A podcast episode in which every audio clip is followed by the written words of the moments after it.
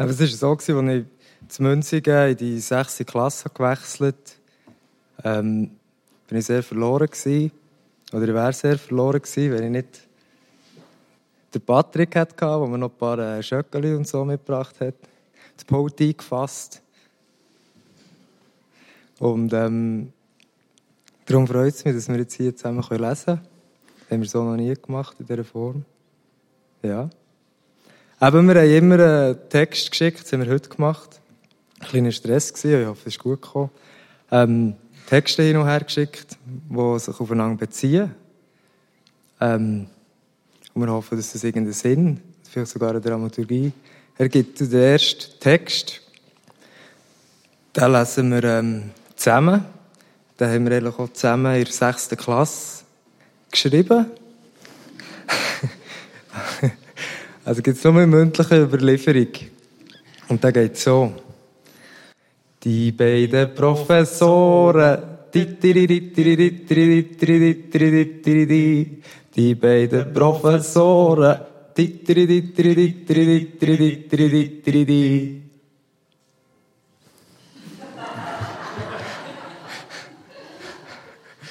Münzigen. Du kannst so schäbig sein, so dreckig und klein. Du kannst so schön und so gäbig sein. Deine Kinder fressen mehr auf. Die Kinder treffen sich am Bahnhof. Am Morgen holen sie 20 Minuten, am Abend den Blick am Abend ab und warten mit der Zeitung unter dem Arm auf jemanden, der nicht kommt. Nur die Kinder werden mehr. Immer mehr. Wenn ich nach dem Bahnhof gehe, hocken die Kinder in der Wartenkabine und warten noch gäng. Achtung, der Zug kommt. Der Bahnhof schlottert, die Lampen flackern, Zeitung tanzen, Ziggis glühen auf. Der Zug ist abgefahren, ohne dass die Kinder eingestiegen sind. Sie hocken in der Wartenkabine und warten noch gäng. Es sind die Kinder vom Bahnhof, die Kinder vor Bernstrasse, die Kinder aus dem Ungerdorf. Es hat eine Zeit gegeben, wo ich auch jeden Sonntag mich mit anderen Kindern im Bahnhof getroffen Wir haben uns dort besammelt für die Schuttmatchen am Güterbahnhof. Und ich weiss noch, wie wir einmal im Schuttlager mit dem Feuz Training hatten. Der Feuz, der die Schutzschuhe vor dem Schutten muss putzen Der Feuz, der die Bau aufpumpt, dass sie aufpumpen wie auf Teer. Der Feuz, der seit 20 Jahren die gleiche Regenjacke trägt. Der Feuz, der gegen Strom läuft. Egal wie das mit Aare renaturalisiert. Der Feuz, der Bratwurst nach dem Match ohne Senf isst. Der Feuz. Vor jedem Match haben die Gegner gefragt, seid ihr von Münzigen links? Wenn ich als Kind durch die Treppenhaustür nach draußen ging, war da am Ende der Vordachmauer immer dieser große Stein. Er war unbeweglich. Und wenn wir Kinder vor dem Haus nicht wussten, was machen, hockte sich immer jemand auf den großen Stein. Wenn man darauf saß und nach unten schaute, waren da noch kleinere Steine, aufkreuzende Ameisen oder Moos in den Ritzen der Pflastersteine – man warf dann die sitzend, man warf dann sitzend die kleinen Steine in einen nahen Busch oder beugte sich über die Knie, zerrieb die Ameisen mit dem Daumen oder kratzte das Moos aus den Ritzen. Wenn jemand wusste, was machen, wurde so lange gewartet, bis derjenige vom Stein aufgestanden war. Oft aber blieb er einfach vergnügt sitzen und drückte weiter im Moos herum. Als ich letztens an neben diesem Stein vorbeikam, lachte ich und wollte mir vorführen, wie wenig es heute bräuchte, um ihn mit dem Fuß vom ewigen Platz zu rollen. Ich stand vor dem Stein. Dann lief ich ins Treppenhaus, stieg rauf und klingelte oben bei Mama. Die Kinder spielen Ameisli-Alarm und rufen Alarme Formige. Sie kommen nicht vom Baum ab, wenn die Mamis rufen. Alarme Formige. Der dicke Bäcker rührt den Zuckerwatte und ruft Alarme Formige. Die Matrosen liegen im Schatten der Bäume und rufen Alarme Formige. Die Kinder stellen Beeren und rufen mit roten Müller Alarme Formige. Gielen fischen den Schupp aus dem Meer und rufen Alarme Formige. Die Mädchen schlecken Klasse zu langsam und rufen Alarme Formige. Der Andy spielt lieber auf seinem Handy und ruft Alarme Formige drei Banker essen rosarote Zuckerwatte und rufen Alarme, Formige. Die Händler verschwinden mit ihrem Rammus und rufen Alarme, Formige. Die Jungen tanzen unter der Sonne und singen Alarme, Formige.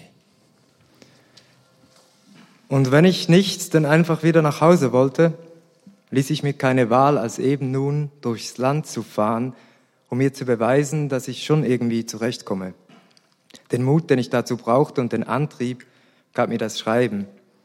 Ich führte mehrere Tagebücher, eines davon nur über die Brauntöne jenes braun geprägten Landes, über das gelbe Braun des Saharasandes, der glimmernd in der Sonne schmorte und aussah, als würde ihm die Sonne die Farbe nach und nach entziehen, über das schwarze Braun, das auf riesigen Kompost- und Abfallhaufen lag, verbrannte Erde hier und frischer Humus da, über das hellrote, kreidige Braun auf den Wegen entlang den Salzseen in der Wüste, vom Salz gebleichtes, rotes Braun, gebleichte rote Eisenerde, das fette Braun am Rand der Flüsse, nasser Torf, gemischt mit Sand und Straßenstaub, das Dunkelbraun der Haufen der Esel auf der Straße, das graue Braun, der von den Stockschlägen gescheuerter Hinterbalg eben jener, das Kaffeebraun, die Hände der jungen Ägypter, die mir staubig braunes Brot verkauften, das furchige, schattige Braun des Gesichtes des Mannes, der mir sagte, ich sehe aus wie sein Sohn, das schwarz glänzende Braun der Kaffeebohnen im Mahlporzellan,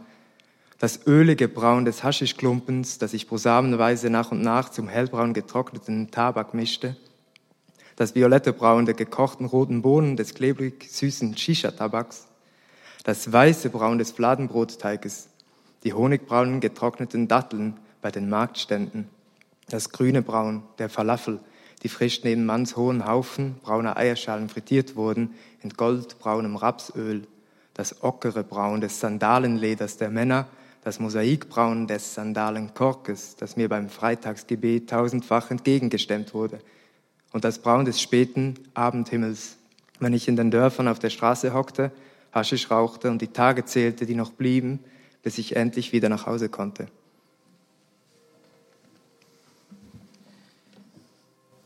Gegenüber der Bar ist ein Barbier. Ein Foto von dir hängt in der Vitrine. Den Fuß auf der Schwelle, es riecht nach Seife und altem Holz. Eine Hand legt sich auf meine Schulter, ein Mann in einem weißen Arztkittel steht hinter mir, der Barbier. Ich grüße ihn. Er schiebt mich wortlos in seinen Laden, ich wehre ab und entschuldige mich, aber er hört nicht zu und dreht bereits den Stuhl zu mir. Ich sage nochmals, ich sei nur wegen des Fotos in der Vitrine hier. Vielleicht können er mir ja helfen. Jetzt lächelt der Barbier, berührt mit der Hand seine Ohren, seinen Mund, seine Brust. Er ist taubstumm, klopft gegen die Stuhllehne. Ich setze mich auf den Stuhl. Der Barbier beugt sich über mich. Plötzlich kippt der Stuhl nach hinten. Ich halte mich an den Armlehnen fest, der Barbier lacht schnaubend. Er legt mir ein nasses Tuch aufs Gesicht, schäumt mit dem Pinsel den Rasierschum auf und streicht ihn auf meine Wangen. Dann zieht er sein Messer über das Leder und als er damit fertig ist, fährt er mit dem Zeigefinger über seinen Hals. Seine Finger messen mein Gesicht aus, das Messer folgt sicher seiner Hand. Ab und zu legt der Barbier seine Hand unter mein Kinn und hebt den Kopf, um mit Handzeichen zu fragen, wie ich die Kotelette oder den Schnauzer wünsche. Und er deutet mir an, am Hals nicht gegen den Strich zu rasieren. Den Schaum mit den Haaren streicht er an einem Stück Zeitung ab. Während der ganzen Rasur fließt kein Wasser. In der Bar gegenüber schreien sich zwei Männer an, immer lauter. Im Spiegel erkenne ich, wie die anderen Gäste die Bar verlassen. Drinnen werden Stühle umgestoßen, Glas zersplittert. Die Männer schreien und fluchen, ihre Schläge klatschen über die Straße. Jemand ruft nach der Polizei und der Barbier hört nichts. Er rasiert weiter und wenn ich meinen Kopf aufrichte, um zu sehen, drückt er ihn bestimmt nach unten. Einige Male befreit er Haare mit einer Nadel, dann legt er das Messer weg, gibt eine klare Flüssigkeit in seine Hände und klatscht sie mir ins Gesicht. Der Alkohol brennt. Eine Frau wischt in der Bar die Scherben in eine Ecke. In der nächsten Straße steht, reglos, ein Mann mit blutigen Schnitten im Gesicht und zitternden Händen. Ich hatte bloß meine Jeansjacke dabei und überall, wo ich hinging, war mir kalt. Ich ging in einen Supermarkt und als ich reinkam, war mir kälter als eben noch draußen. Und als ich wieder rauskam, war mir kälter als eben gerade noch drinnen. Ich ging in einen Café, wo sie überall zu finden waren, wo Männer davor saßen und Domino oder Backgammon spielten und wärmte meine Hände an einem daumenhohen Teeglas, wärmte meinen Bauch mit braunem Zucker und mein Gesicht am herben Dampf des Schei. Ich drängte durch die Stadt, wo an jeder Ecke unter jeder Brücke gegrillte Maiskolben, Früchte und Honig verkauft wurde wo allseits Bettler standen, die gegen Geld Taschentücher anboten, um sich eben nicht Bettler nennen zu müssen, wo mich Frauen und Männer am Arm rissen, mir einen Stadtrundgang aufdrängten oder so oder so mit mir gingen. Ich ging durch den Stadtlärm, den Smog, die Menschenschwärme, und wenn ich die von Autos oder Panzern geschrammten Mauerkanten, die gezackten Fensterscheiben und rot bemalten Wände sah, kehrte das Gefühl wieder zurück in meinen Bauch. Und hinter jeder weiteren Kreuzung standen zerlöcherte Verkehrsschilder, verbrannte Häuser, schwarze Bäume, Flaggenfetzen und umgeknickte Strommasten, die nur noch von Kabeln über der Straße festgehalten wurden. Keinen Weg gab es, an dem nicht Pflastersteine herausgerissen, keine Straße, wo die Wurzeln der knorrigen Bäume nicht freigegaben waren. Wenn es dunkel wird, sieht man, wo die Leute wohnen und Licht machen, wo niemand wohnt und es dunkel bleibt. Dann kommen die Männer zu mir in die Bar Leone.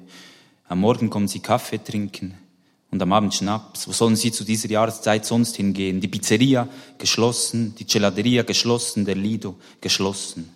Du hättest im August nach Badolato kommen müssen, nicht im November. Im August wohnen hier dreimal so viele Leute wie jetzt und alle sind sie auf der Straße und am Strand. Einen Monat lang ist Badolato der Nabel der Welt. Die Ausgewanderten kehren zurück. Ich kenne viele von ihnen. Jeder kennt jemanden aus Wetzikon.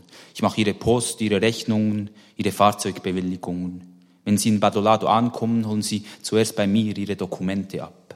Mit jedem Jahr vergessen sie unsere Sprache ein Stück mehr. Sie machen hier Ferien und meinen, sie würden so leben wie früher. Doch wenn sie Ende August nach Hause fahren, lassen sie ein leeres Dorf zurück dann sieht es hier aus wie nach dem Markttag. Ein Sprichwort besagt, chi sa quello che lascia, ma non sa quello che trova. Ich sage, all die Patolatesi, die vor 40, 50 Jahren nach Wetzikon auswanderten, die wussten, was sie erwartete. Doch was ließen sie zurück? Sie wussten gar nichts. Sie gingen, weil es hier keine Arbeit gab. Aber was machen die, all die Afrikaner hier auf den Plantagen? Was machen die Rumänen? in den Häusern der Alten? Was machen die Chinesen in ihren Läden? Sie arbeiten. Sie arbeiten gut und viel, das ist es nicht. Aber sie gehen mir auf den Sack, ich würde sie alle ausschaffen. Sie nehmen uns die Arbeit weg. Solange die unsere Arbeit machen, wollen die jungen Italiener nicht arbeiten. Sie studieren. Sie lassen sich zu Hause durchfüttern und gehen dann in den Norden. Und was macht der Staat? Nichts. Er hat uns vergessen. Anstatt Geld bekommen wir die Ausländer aus dem Norden. Sie schicken sie nicht zurück nach Afrika, sondern zu uns. Es macht keinen Unterschied. Kalabrien ist ein Drittweltland. Irgendwas ist falsch gelaufen in den letzten Jahrzehnten. Mussolini, der wusste noch wie. Mussolini hat uns Straßen und die Eisenbahn gebracht, nicht Ausländer. Ich würde sie alle ausschaffen. Die Ausländer, die Politiker und den Papst. Tat habe eines Abends seinem Knecht Karl gleich vor dem Stall den Tornister vor die Füße geworfen und gesagt, er solle gehen. Er brauche ihn nicht mehr. Der Knecht sei dagestanden wie ein schüchternes Kalb und habe sich nicht vom Fleck gerührt. Tat habe ein paar Mal ein paar Geldscheine in die Hand gedrückt und gesagt, geh, geh, soll Tat wiederholt haben. Wohin soll ich denn gehen? habe Karl gefragt. Weg von hier, du hast es doch immer gehasst. Und ohne noch etwas zu sagen, habe Karl seine Sachen genommen und sei davongelaufen. Tat habe ihm dabei so lange nachgeschaut, bis er nicht mehr zu sehen gewesen sei.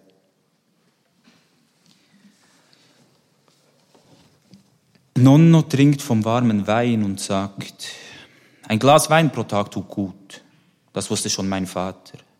Wenn er aus dem Haus ging, sagte ihm meine Mutter, trink nicht zu viel. Und mein Vater sagte, nur ein Glas. Wir wussten alle, dass sein Glas so groß war wie die Glocken der Chiesa del Carmine. Wenn mein Vater von der Bahn nach Hause kam, wer weiß zu welcher Stunde, um ein, zwei, drei Uhr in der Nacht, kehrte er nie alleine zurück. Ein Begle Kollege begleitete ihn bis in die Rokula. Damit sein Kollege nicht alleine nach Hause gehen musste, begleitete ihn mein Vater bis vor dessen Haustür. Der Kollege begleitete meinen Vater wieder zurück in die Rokula und so gingen sie zwischen den Haustüren hin und her, bis sie umkippten und am Straßenrand einschliefen. Jahrelang habe Tat Enzianwurzeln gesammelt. Es sei wohl die einzige landwirtschaftliche Arbeit gewesen, die er freiwillig gemacht habe. Er sei jeweils für ein paar Tage nach Miraua in die Hütte von Lucius gegangen und auf fast 2000 Metern Höhe hätten sie wie die Maulwürfe Felder umgepflügt und Enzianwurzeln ausgegraben. Kurdin habe ein Wochenende mitgehen dürfen. Und als er nach der Schule mit dem Moped zur Hütte gefahren sei und die obere Hälfte der Hüttentür aufgeschwungen habe, sei ihm ein Gestank in die Nase gestochen, wie in einer Zahnarztpraxis. Und Tat und Lucius hätten am Tisch geraucht und Enzian-Schnaps getrunken, und Cordin habe auf einmal gewusst, warum Tat so gerne nach Miraua gefahren sei. Tat habe bei Cordins Ankunft gleich die Gläser zusammengestellt und die halbleere Flasche entkorkt. Noch nie habe Cordin in Tats Anwesenheit Alkohol trinken dürfen. Jetzt bist du ein richtiger Mann, habe Tat gesagt und ihm auf den Oberarm gehauen, und Lucius, der dabei gewesen sei, Schnupftabak auf seinen Handrücken zu tippen, habe gefragt, welches Mädchen ihm denn am besten gefalle. Doch habe Codin bloß mit den Achseln gezuckt. Tat sei darauf laut geworden, er müsse es doch ein Mädchen geben, das ihm gefalle. Und Codin habe nachgedacht und gesagt, die Zinta ist eine nette. So habe Tat sein Glas gehoben auf Zinta und Lucius, dem die Augen vom Schnupf getrennt hätten, habe lauthaus eingestimmt. Codin habe so seinen ersten Enzian auf das Mädchen genommen, das sich noch am Vormittag darüber lustig gemacht habe, dass Godins Deutsch klinge wie das eines Bergbauern.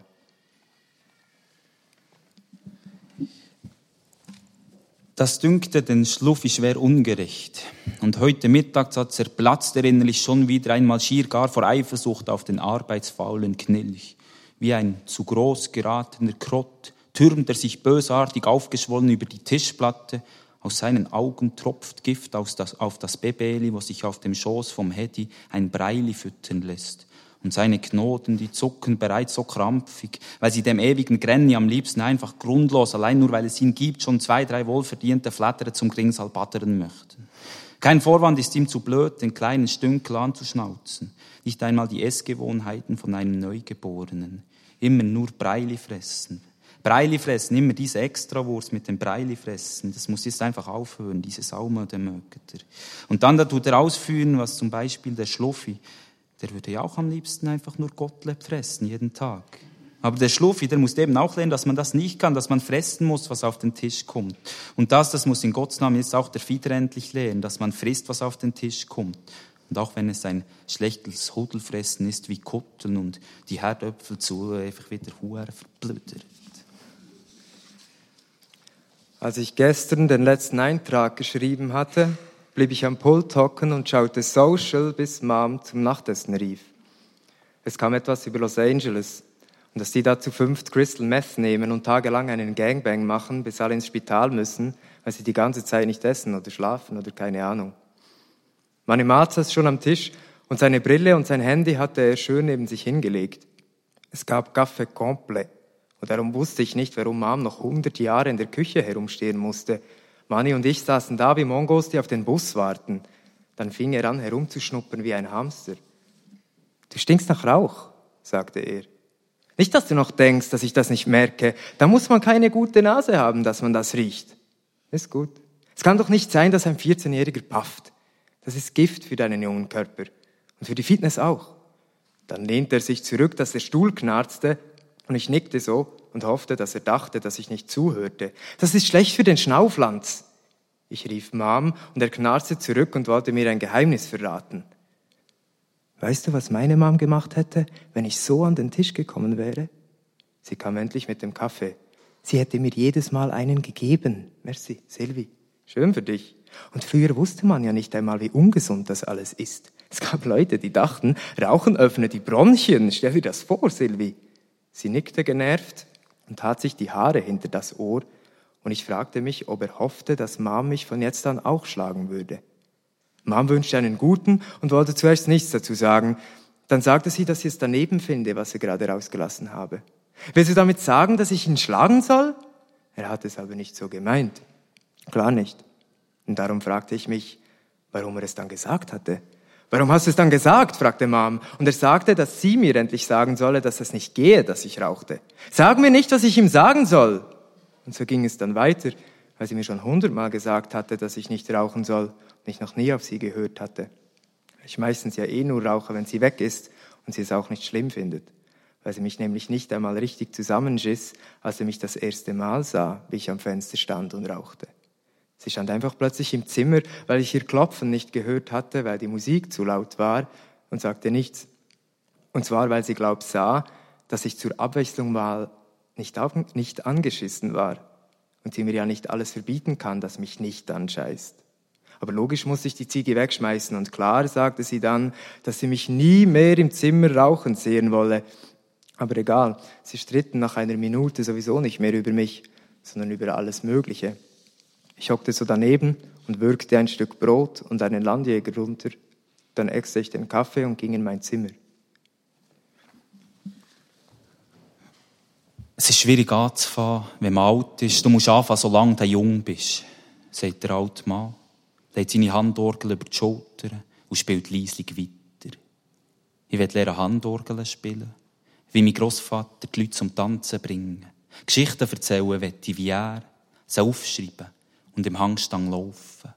Statt der Rasen zu mähen, ich das Gras und die Blumen wachsen. Ein Bienenhaus ich Honig machen und Gumpfi aus den Figen vom kleinen Baum.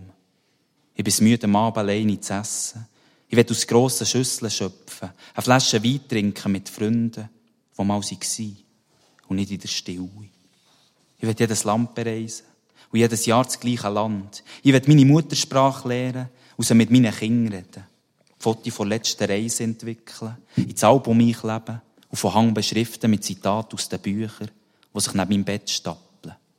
Ein Gedicht will ich schreiben, mit einer Widmung für dich. Es soll lustig und traurig und nachdenklich sein. Vor allem soll es sich riemen. Aber zuerst muss ich einkaufen, bevor sie die Früchte wegräumen. Descolier.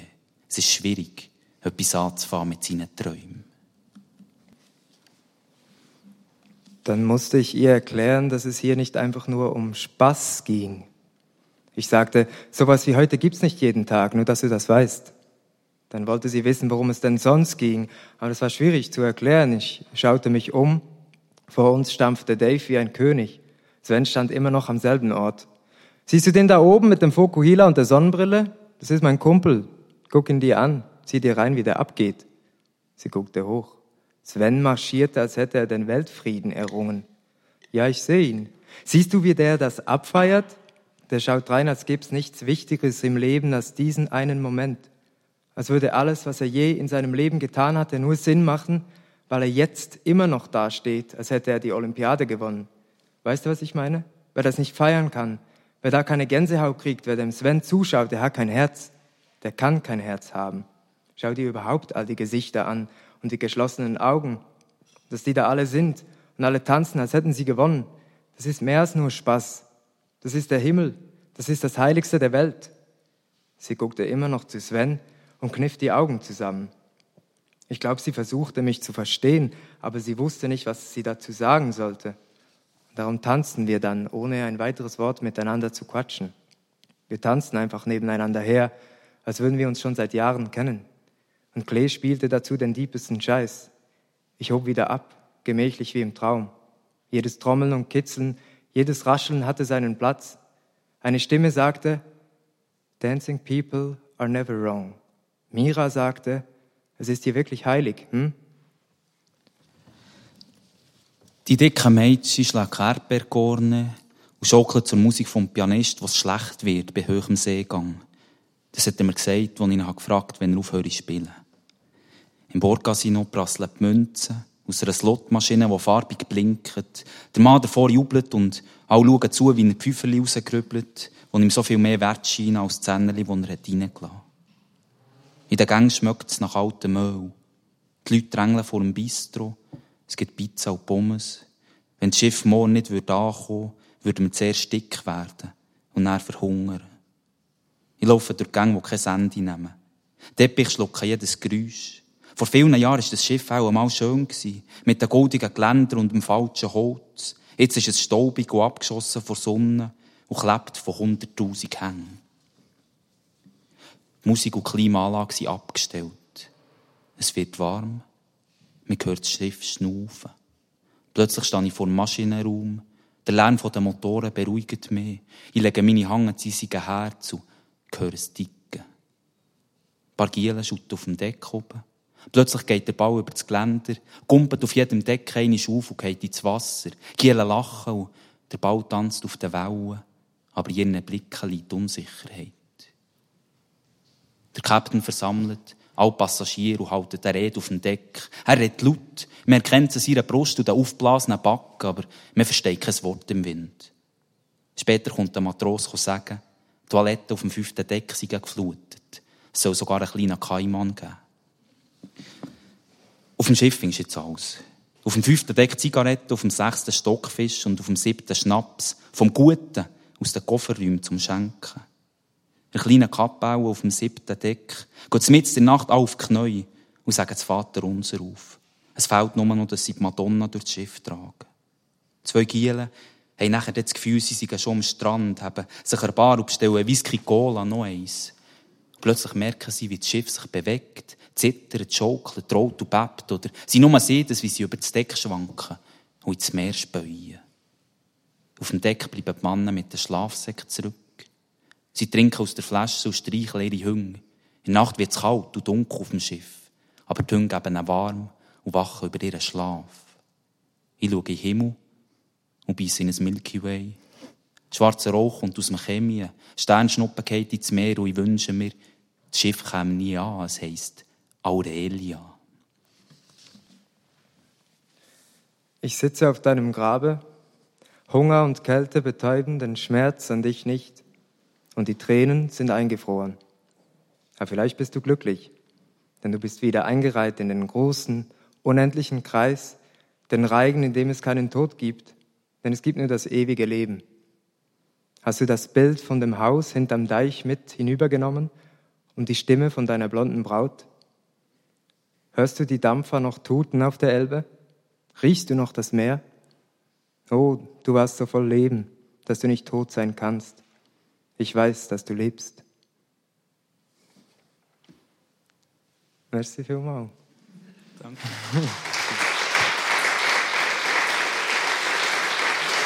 Möchtest du erzählen?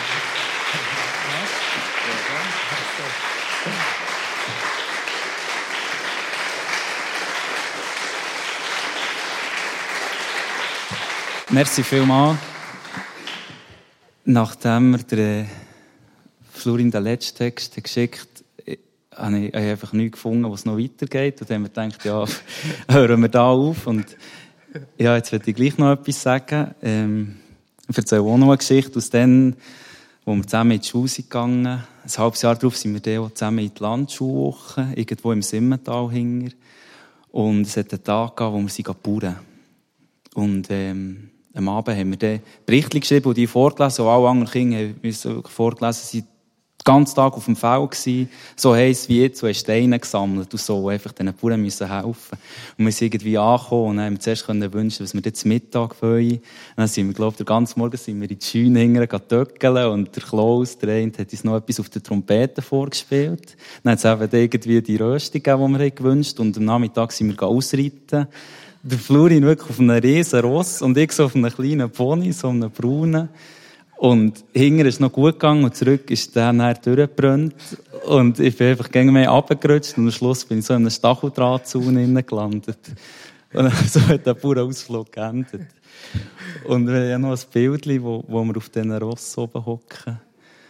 Und ja, immer wenn wir uns sehen, sind das so die ersten Sachen, wo wir wieder daran denken oder einander erzählen.